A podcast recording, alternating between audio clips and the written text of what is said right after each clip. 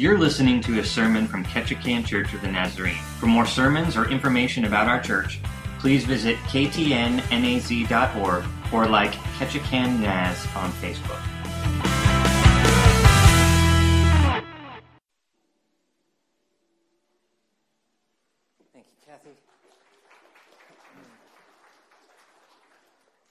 Right, so I just want to remember this day. Peter normally takes pictures um, uh, for things that are going on. So can I just do a selfie of all of us real quick, so that I can send it to them and they can remember us? Is that okay? Is that okay?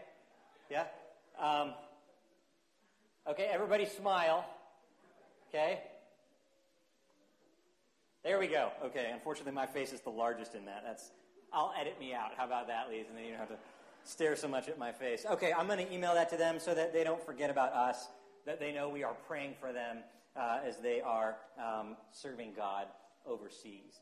Um, I would normally dismiss the kids at this point, uh, but today is the last Sunday of the month, and we call that Family Sunday, uh, which means they stay with us, they learn with us, they see um, adult church worked out with us, and that's a beautiful way for families to demonstrate um, all kinds of discipleship applications. Now, but if you have small little ones, four and under, we do have nursery available if they get squirmy. We always welcome children in the service. Uh, but if you'd like, if it's easier for you, if you just need a break, um, ages four and under, we've got nursery care downstairs. Um, and so uh, you can take advantage of that at any point if you need to. But know that we love children in this congregation, and we don't mind a little noise from the children because we love having them. Um, we are in the book of Matthew uh, this morning. Yet again, we are um, getting, we're close. We're in Matthew 18. We've been in Matthew for a while now, since chapter 1.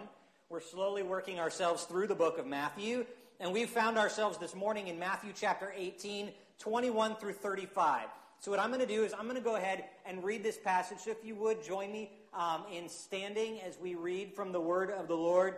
And as you find it, y'all can stand. It gives us a moment to get there.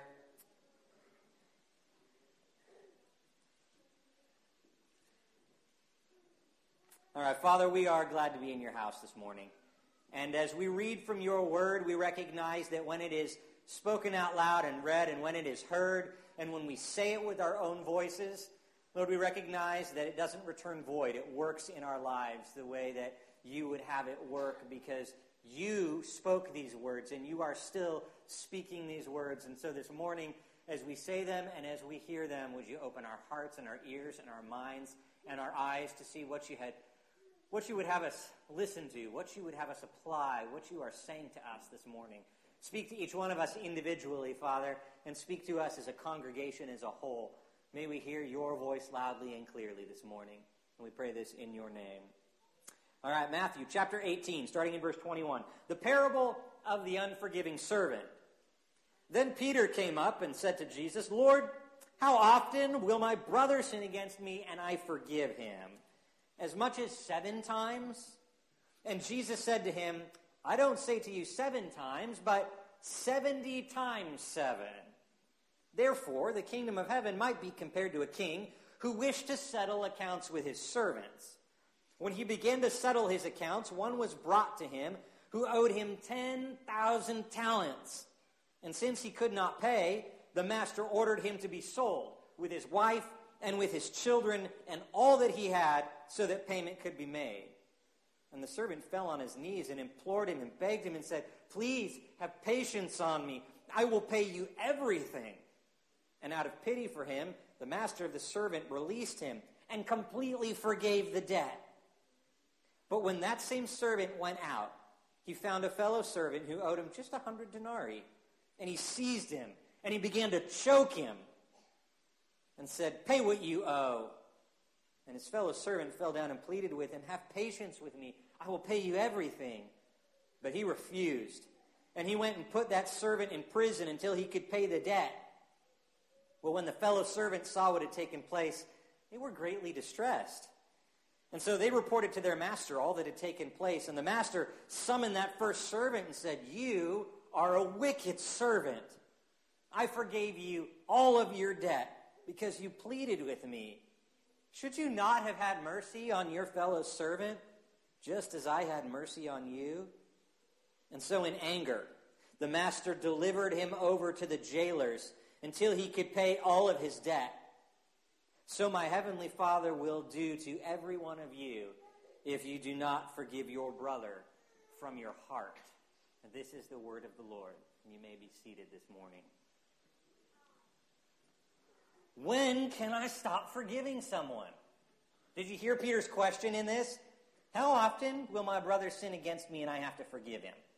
How long do I need to forgive someone? If they keep sinning against me, is there a point in time that I can just stop forgiving him? Because it's going to get old and I'm going to get tired of it and I'm going to get angry at them. And I, at what point can I say I'm done? I just no longer want to do this. At what point can I look for the end of grace? At what point can I stop demonstrating mercy? At what point does a Christ follower cease to extend forgiveness? That's what Peter is asking. Peter goes up to Jesus and he says, Jesus, I need to know if I'm following you, at what point is enough enough? And he asks the question seven times? Because in that day and age, the rabbis would teach a maximum of three times. Someone, for, someone offends you, forgive them once. Someone offends you again, forgive them twice. Someone offends you again, forgive them three times. But that's as far as you need to go, is what the rabbis would say. Well, Jesus was, you know, the rabbi of rabbis, is a little more than the average rabbi. And so he taught about perfection and being holy. And seven in the Jewish culture was the holy number, the number of perfection. And so Peter goes, Well, it must be seven. If they offend me seven times and I extend them grace seven times, then surely I have perfected myself as a disciple. I've gone as far as God would have me go. I can wash my hands of that horrible person, and I don't have to forgive them anymore. But Jesus' answer is incredibly dramatic, equally as dramatic as Peter's question when can I stop demonstrating grace? He says this Listen, we dare not keep the number of times we grant forgiveness. So Jesus takes number, Peter's number, and multiplies it considerably. Now, the math in that day, um, 70 times 7, Jesus was basically saying infinity plus 1. Okay? When Peter said, How much, how long, how far should I go? Jesus basically wrote back infinity plus 1. You're never going to stop. Keep going. There is no amount of forgiveness that will ever get you there. You are always and forever to extend forgiveness to the people who offend you.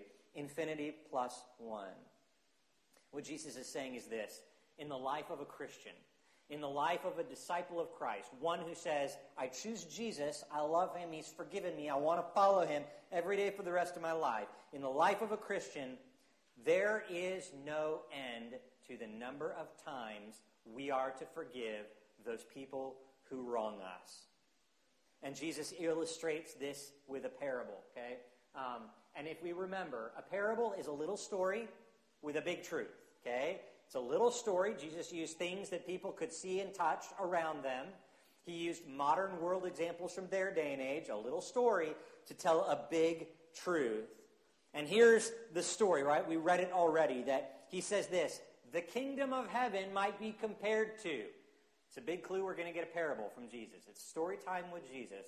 The kingdom of heaven, meaning how God wants you to live, and ultimately one day how God is going to enact the new kingdom, Jesus' kingdom. It can be compared to a king who is settling accounts with his servants. And one servant had a great debt and couldn't repay it. And so the master said, Sell him and everything he owns his family, his children, his cattle, his house, his everything.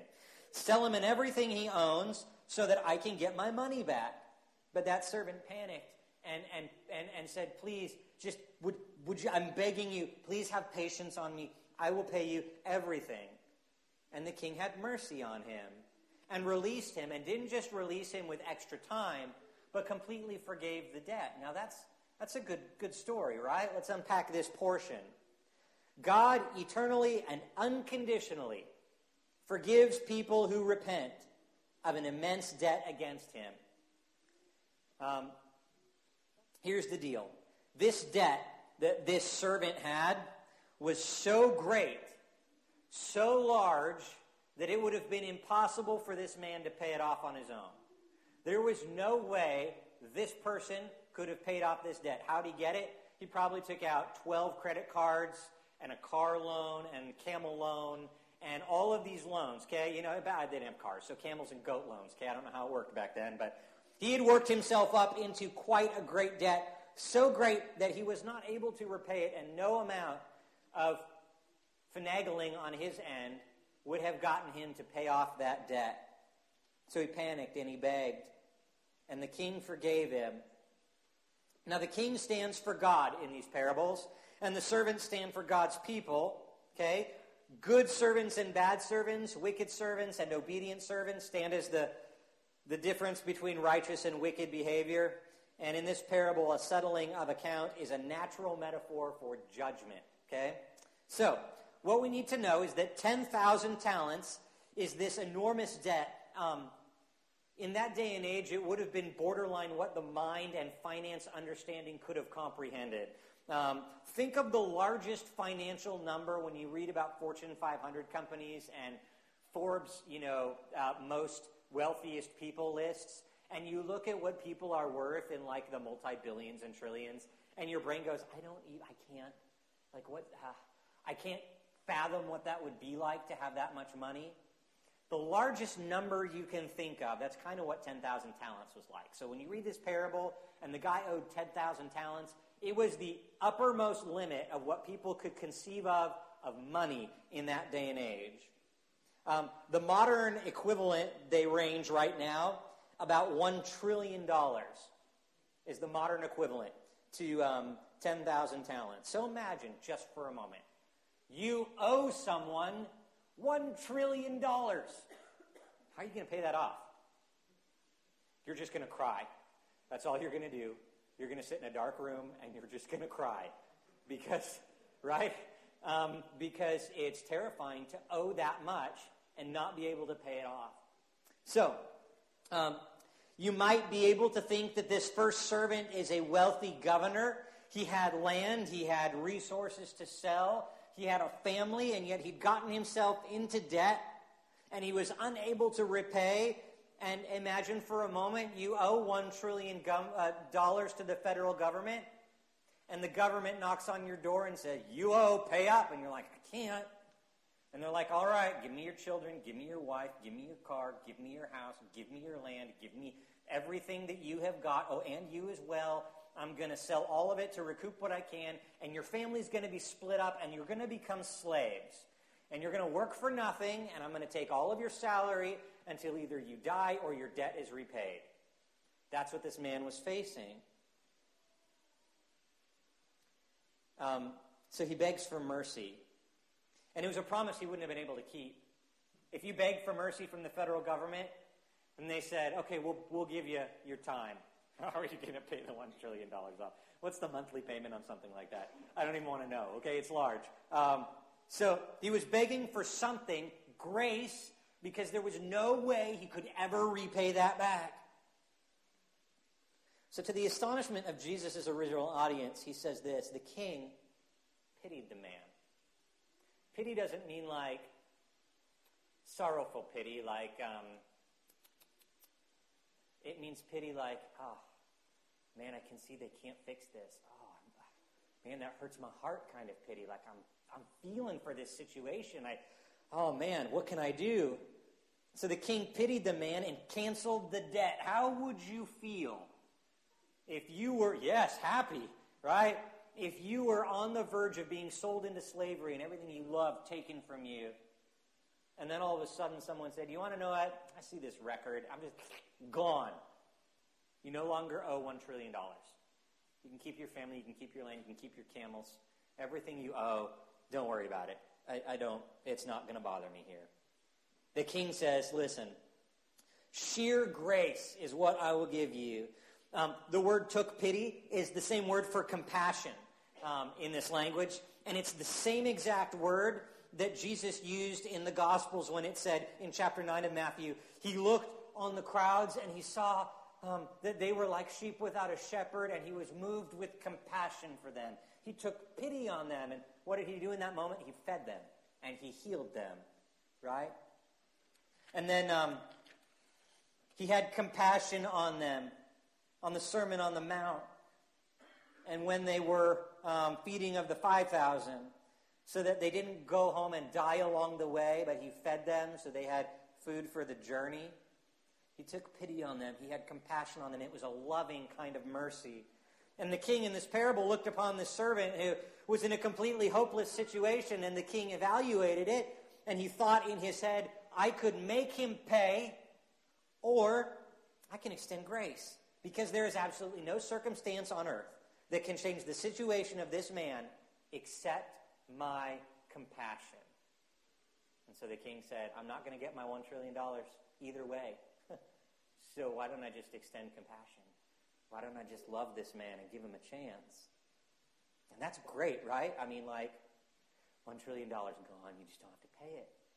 That would make you very happy, right? You'd want to live in that joy. But immediately, what does that man do? Well, the king chose compassion, right? And then the first servant chose condemnation. Hear this. The same servant immediately went out. The, the verbiage in the Greek gives the impression that this happened like hours later, like the same day. Like he left the king's presence and immediately went out. Found one of these fellow servants who owed him just a hundred denarii and began to choke him. Give me my money, you wicked servant. Give me my money. Pay what you owe. And the fellow servant fell down and used the same language he had used with the king. Please have patience with me and I'll repay you. But he refused. And he went out and put this man in prison until he could pay his debt off. So the same scenario is reenacted. Two exact situations, different value amounts of money. Um, what we need to understand about the value amount here is that the 100 denarii is like just uh, it's insignificant pennies compared to what this $1 trillion amount was. Um, the ratio of a denarii to a talent, who cares? The basic modern day equivalent um, is 1 million to one. So for, you know, every one million denarii is one talent. Um, it, it'd be like you got forgiven of one trillion dollars and you went and said, pay what you owe, choke someone out for 10 bucks. It, it's comical. It's, it's, it's like, seriously, like, what, what gives, man? But this man did it. He went and he choked this man out he said, Listen, um, I need my $10 back. And because you can't pay me, I'm going to throw you in jail. No compassion. The second servant pleads for mercy, uses the same words. This man would have known that. He just did this. But just as the sums were owed were sharply contrasting with another, um, the first servant's response proves entirely opposite to the way the king reacted. The king saw the hopelessness of the situation, evaluated it, and made a conscious choice to extend grace because he knew no circumstance on earth would change the man's debt except compassion. Well, for this man, um, the debt was great. Even if it was just $10, it was $10 he couldn't pay. So to him, the debt was the same weight, the same weight of debt, even though it was $10. And this man says, I refuse. The Greek was literally, I'm not willing.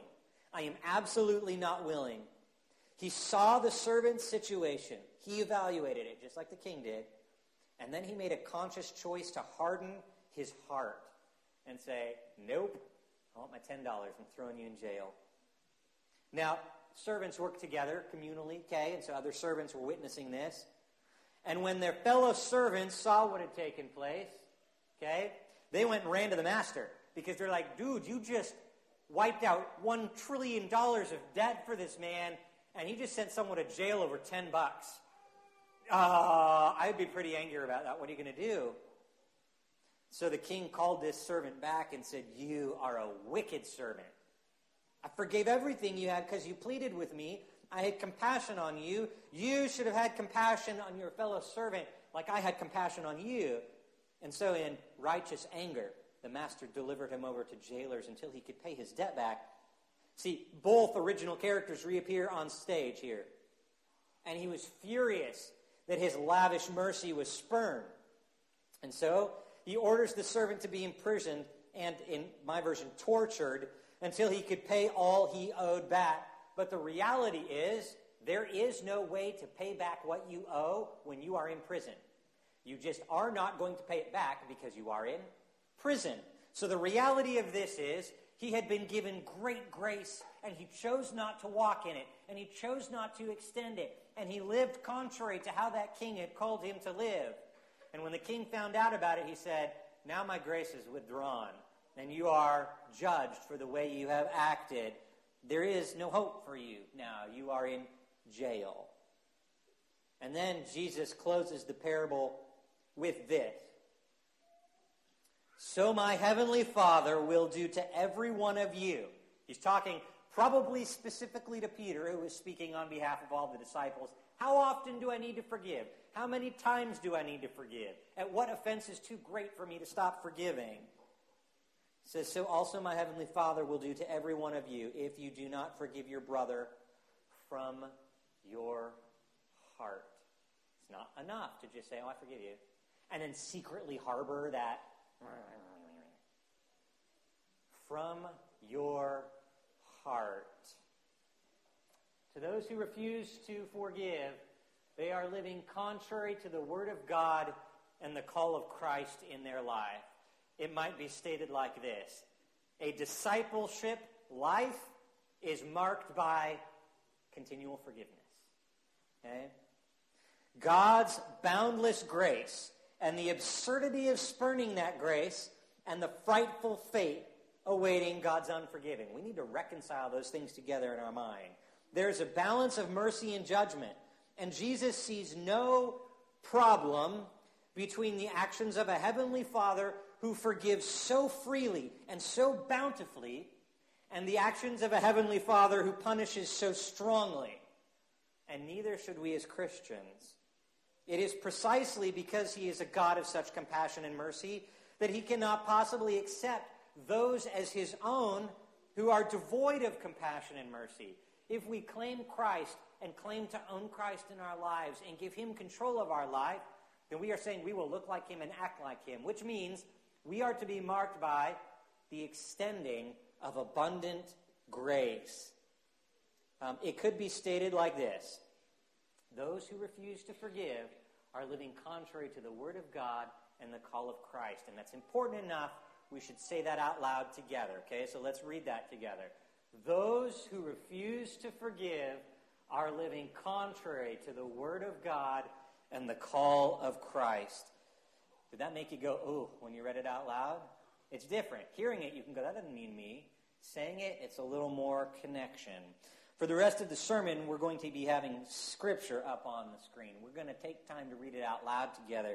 I'll cue you in when we're going to do that. Here's what we need to know um, God acts towards us in some very specific ways.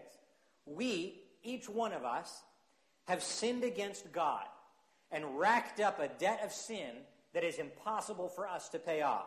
There is um, a balance so high in each one of our lives that no matter what we do, we cannot pay off our debt to a righteous God.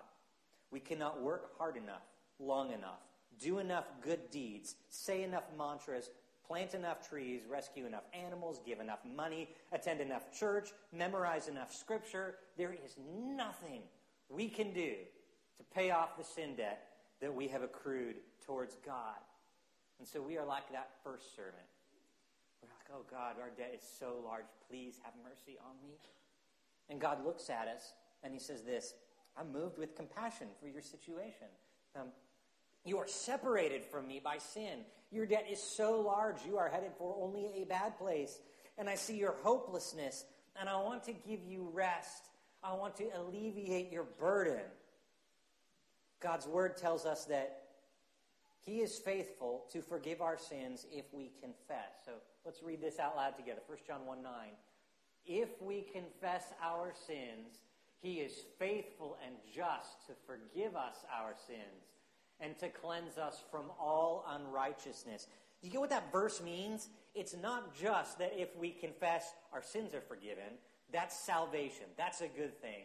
But it goes even more than salvation. If we confess our sins, He forgives us our sins and we become saved and one with Jesus. But it goes beyond that. He then cleanses us from all unrighteousness. He purifies your heart with the Holy Spirit and He fills you to the uttermost from His very being so that you can live a life of holiness, so that you don't keep racking up this huge sin debt, so that those things which entangled you no longer have to entangle you. He doesn't just forgive you, He cleanses you and gives you hope that you don't have to live in debt like that anymore. That's good news. Your sin debt should land you in hell. But God's grace abounds, and you've been freed from that through Jesus. Let's read this together. This is John 8. Jesus said, I say to you, everyone who practices sin is a slave to sin. The slave does not remain forever, the Son remains forever. So if the Son sets you free, you will be free indeed. Don't you want to be free? Don't you want to have freedom and know that something's not weighing you down? That you don't have one trillion dollars of debt over your head? That you aren't wandering around going, I don't know how I'm going to get up this morning. I don't know how I'm going to, I don't know how I'm, I can't be strong for my family. I don't know how I'm going to live at work. I'm struggling under the weight of life. But if the son sets you free, you are free indeed, not just from your sin, but from all of those things that entangle you sorrow and grief and trials and tribulations. If the Son has set you free from the things of the world, you live in the kingdom of God. That's good news. That's what God has done for you.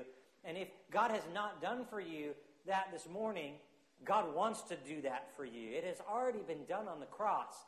All we need to do is reach out and say, I want that. I want that freedom. Please, Lord, take this debt from me.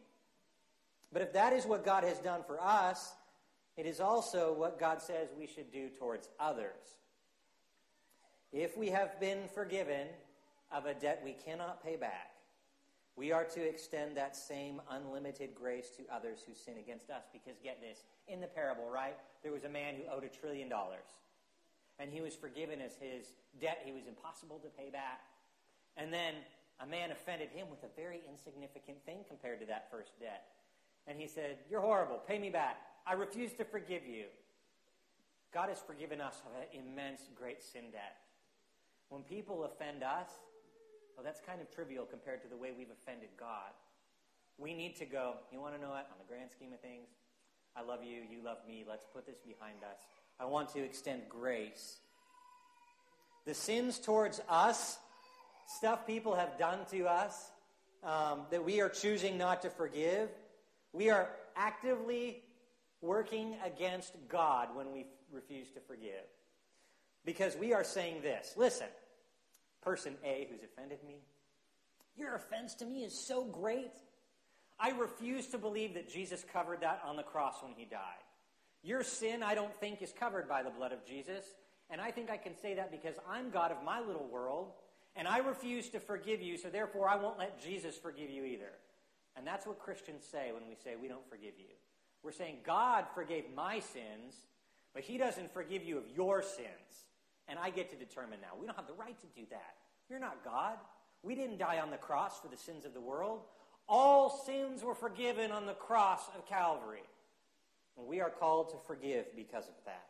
We don't have the right or the ability to withhold forgiveness. Scripture clearly tells us this morning we are to be forgivers. Matthew 6, read this one with me. If you forgive others their debts, your heavenly Father will also forgive you. But if you do not forgive others their debts, neither will the Father forgive your debts. How does that make you feel? That's part of the Lord's Prayer. We say that, but do we say that casually? Do we really recognize what those words mean when we say, Our Father who art in heaven, hallowed be thy name, your kingdom come, your will be done? right here on earth in my life as it is in heaven. Give us this day, Lord, help me out. Give me my daily bread. Forgive me my sins as I forgive other people who sin against me. Maybe we stumble across that too rapidly. Neither will the Father forgive your debts. If you are an unforgiving servant, the parable tells us the kingdom of heaven is like this if you are forgiven, yet you choose not to forgive, God will deal harshly with you on the day of judgment. To help us understand how forgiveness plays out in our lives, I have some practical tips. Okay, it's good to read the parable. It's good, but sometimes we're going, I don't know how this works in my life. Okay? forgiveness is not. Here's a list of things forgiveness is not. I want to help you out with these. Forgiveness is not denying that sin occurred. Forgiveness is not denying sin occurred. That means forgiveness isn't, oh, that wasn't so bad. Oh, that, at least that wasn't as bad as you know over there. No. Um, all sin is bad. All sin is bad enough that Jesus died for it. When we forgive someone who offends us, we're not saying, that wasn't too sinful. That wasn't that bad. No, it was sinful. We need to call it what it was. That was sin. But we need to forgive it and move on. Forgiveness is also not enabling sin. Forgiving sin doesn't mean you allow it to continue. It doesn't mean, I forgive you and I'll let you keep doing it because I can't see it, I can't hear it. That's not what forgiveness is. Forgiveness also uh, doesn't mean, um, I got this in backwards order, covering up crimes. Okay? When you forgive someone, you are not covering up their crime. You can forgive someone and go to the cops. That is okay and right to do. That needs to be done in certain circumstances. If you are being abused, if you see someone else being hurt, if something illegal is being done, okay? You can forgive someone from your heart and also say, that's illegal, and the cops need to deal with that. That is good and right, okay? Forgiveness is not waiting for an apology. They might never say they're sorry. You do not have the right to sit there and go, I'm not going to say I forgive them until they beg for it. That's not forgiveness. That's not forgiveness from your heart. That's making them want it. That's making them, that's lording them over it. Okay? Forgiveness means you recognize they have wronged you, and even if they never say sorry, you can forgive them. You know, the truth of the matter is, some people might die before they say they're sorry to you, and you still have got to forgive them. You've got to work that out. Forgiveness is not forgetting. Forgiveness is not forgetting. Scripture says this God um, remembers our sins no more, right? And so we like as Christians to go, oh, forgive and forget. How many of you can forget those things that have really been wronged against you? Nobody? Okay, we got one in the back. It's very brave, okay? Um, the reality is, we don't forget. Neither does God. When it says in Scripture, God remembers no more, it means He actively chooses not to think about those things which we have done against Him, and He chooses to act on compassion and grace and who we can be in Him, and He enables us to live that life. It's not that He's not aware of them. God does not have amnesia, He does not forget, okay? He knows all things, all times, all places, all peoples, all everything and he chooses not to act on it. That is what he is saying to us. Forgiveness is not forgetting, it just means we choose not to act on it anymore. Forgiveness is not ceasing to feel. Okay? It will still hurt. It might hurt for a long time. But the hope is, God says every tear will be wiped away in heaven. But until that day happens, whether you die and go to be with him or Jesus comes back, there will still be pain over things that people have done to us. But that does not mean God says, don't forgive them as long as it hurts. When it stops hurting, forgive them. No. It means forgive them. Did it hurt God when we were still sinning against him and yet he died for us on the cross? While you were still hurting God, he died on the cross for your sins. That is the example we are to follow. Even if it still hurts, we are to forgive. Forgiveness does not mean trusting. Someone continually and repeatedly sins against you in the same way. You are being abused, they are stealing money from you, those kinds of things. Forgiveness does not mean you're, oh, immediately, take my credit card. Sure, take my children. Sure, come back and live in my house with me. No, forgiveness does not mean instant trust. It might mean you never trust that person again. But forgiveness means you forgive what they have done.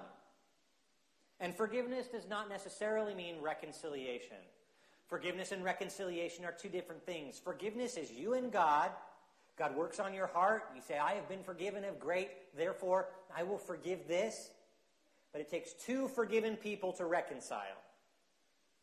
So if the other party is continually and repeatedly sinning, you may forgive them and you need to forgive them.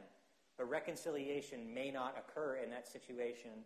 And you need to recognize that and walk with God in that. Is the ideal reconciliation? Yeah, we talked about that a few weeks ago. May it always happen? No, sometimes it doesn't. Your job is to forgive.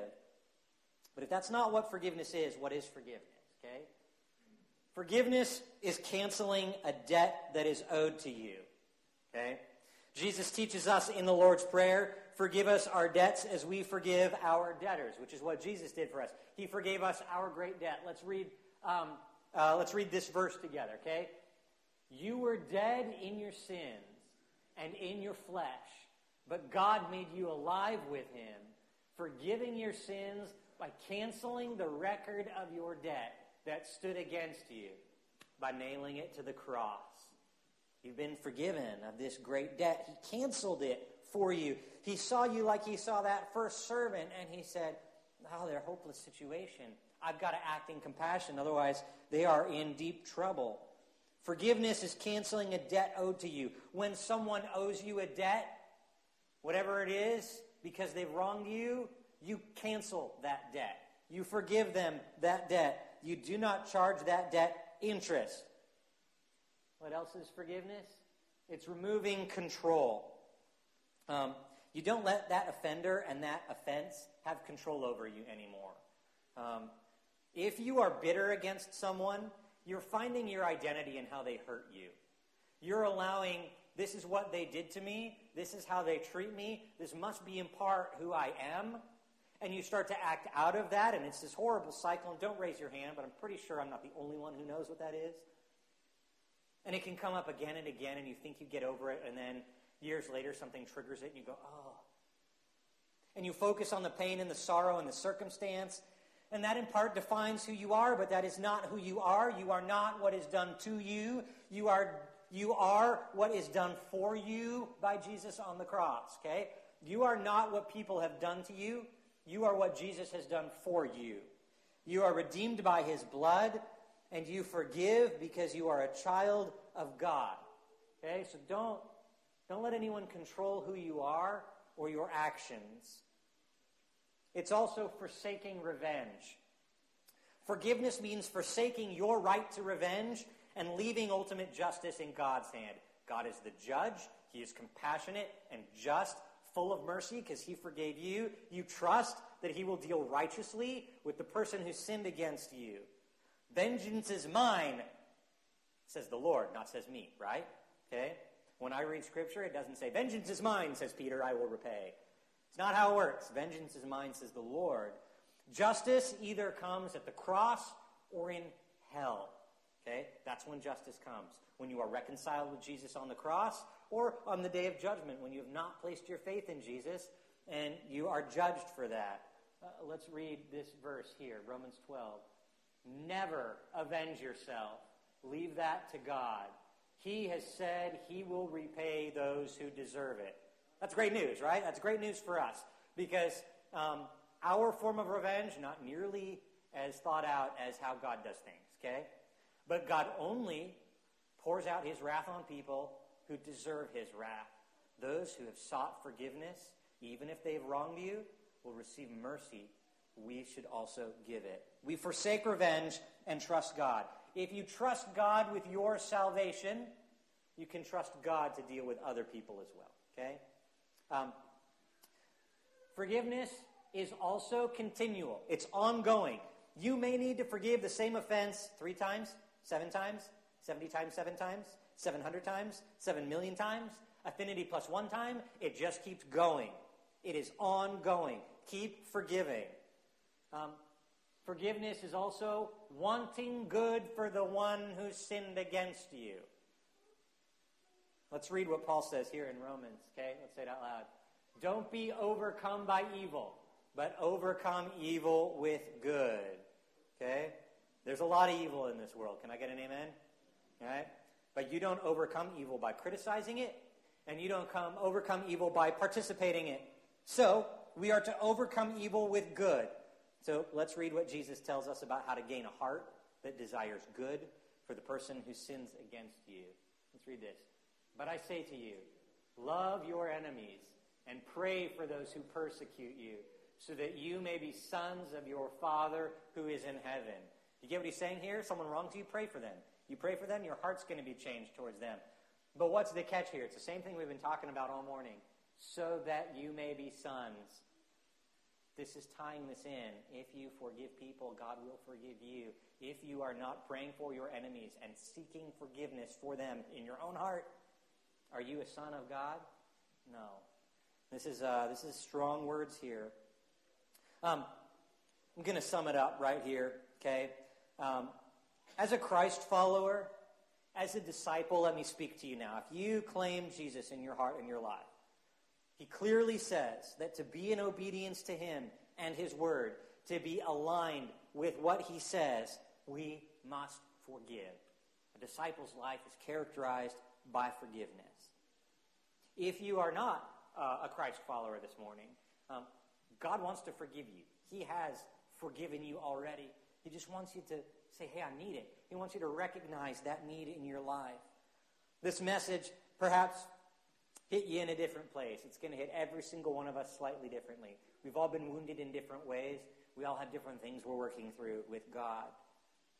Perhaps this morning, God is speaking to your heart and saying, You want to know what? Um, you've got some sin in your life, and it stands between you and me. And I want to forgive you, and I want to show you that great mercy. Um, but I want you to recognize the great gap that you have I need you to know how great this debt is. And maybe right now you've got that, this is that pull or that tug or that butterfly or the sweaty palms or I don't know how God works in your life, works differently for everybody. Maybe God is speaking with you about that you've got unconfessed sin and He wants to forgive it and He wants to lift that debt from your head. Perhaps He's spoken to you and He said, Listen, you are not what has been done to you. You are my child. You are a prince or a princess in the kingdom of God. You are my son or my daughter, and I love you. Let me, let me help you see who you are to me, not who you are to other people. Perhaps it is God calling you to know who you are in Him for the first time or to return to it. Perhaps this morning, God is showing you the area of your life which you have refused to extend forgiveness. Time and time again, you are refusing to forgive the person who has sinned against you. And you feel that conviction of being forgiven, but not forgiving. And you know that it's time to work with God on that. It might not be easy. And perhaps you've heard God say this I've forgiven you. Will you forgive yourself? Because so often the one who we do not forgive is our own self. The things that we've done, the mistakes that we've made. God couldn't possibly love me. God couldn't possibly forgive me. How could he use me? But he has, and he wants to. Perhaps those are the responses. Um, as I pray, Kathy's going to come and play a little bit on the piano, and we're just going to open up the altar in the front here this morning as we worship. So when you hear God's word, and when you read it with your own voice, um, we're called to respond in faith and action. See, Scripture tells us that your faith is made complete by action. So this morning, we are called to respond in faith by action. And maybe you say, man, I, I don't know what people are going to think about me if I come to the altar and pray. And you want to know it? Doesn't matter what people think about you if you come to the altar and pray.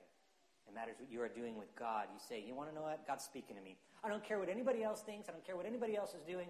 This isn't about them and me. This isn't about anyone else. This is about God and me. And He's talking to me. And in faith, I will respond. So here's what I want everybody to do I want everybody to stand. Okay? Everybody to your feet. And I want everybody's eyes closed. And I want everybody's heads bowed. And if you know that God spoke to you today, if you know that the Lord is saying, there's something that we need to talk about, there's an area that you need to be forgiven, there's an area in which you need to forgive, there's an area that, man, God just wants to do business. If you know that He is speaking to you, then I would say, move from your seat and put faith to action and come forward and kneel here. There's nothing sacred about this space except that you are putting faith to action. And you're saying, Yeah, I'm going to seek God. And as folks are coming to pray, you can just pray for them. Perhaps everything's going great in your life right now, but you know someone that would come forward and pray. Give them some time, but then come pray with them. Put your hand on their back and say, We're in this together. How can I pray for you? And pray for them. Every single one of us has got something that God wants to work with us on. And so as we sing this song, I would urge you don't harden your heart when you hear his voice. Rather, put faith to action. Come forward. Talk with God. Let him talk with you and see what he will do with you in terms of forgiveness. Let's sing and let's pray. Work, right? Um, God works in people, whether they stay in their seats or whether they come forward or whether they get in their car on the way home and realize God did something. And I, I want to respond to that. It might be three days from now that God goes, hey, you ready? one of the things that God says in His Word is, um, is in the Old Testament. Wow, I love finding Jesus in the Old Testament. If my people, who are called by my name, humble themselves and pray and seek my face and turn from their wicked ways, I'm going to hear from heaven and I'm going to forgive their sin and I'm going to heal their land. And then my eyes will be open and my ears will be attentive to the prayer that is made in this place because I have chosen and consecrated this house that my name would be there forever and my eyes and my heart will be there for all time. And this was written about a place of worship. But the beauty that we understand in the New Testament, we are that place of worship. We in our hearts. And so if we pray and humbly seek God, He will hear our prayer. He will forgive our sin. He will heal our lives, our land. Our eyes will be open. His eyes will be open to us and attentive to us. And He has consecrated us, and He will be with us forever. Is that not good news? And it was done because Jesus paid it all. Join us in this song. Do you believe that this morning? Wait, no, no, no. Let me ask that again. Do you believe that this morning? Yes. Yeah? You believe it for yourself? Go and believe it about other people. Extend grace freely and see what God will do in your life and the lives of those around you. Go in peace and grace, forgiven and to forgive. Amen. Amen.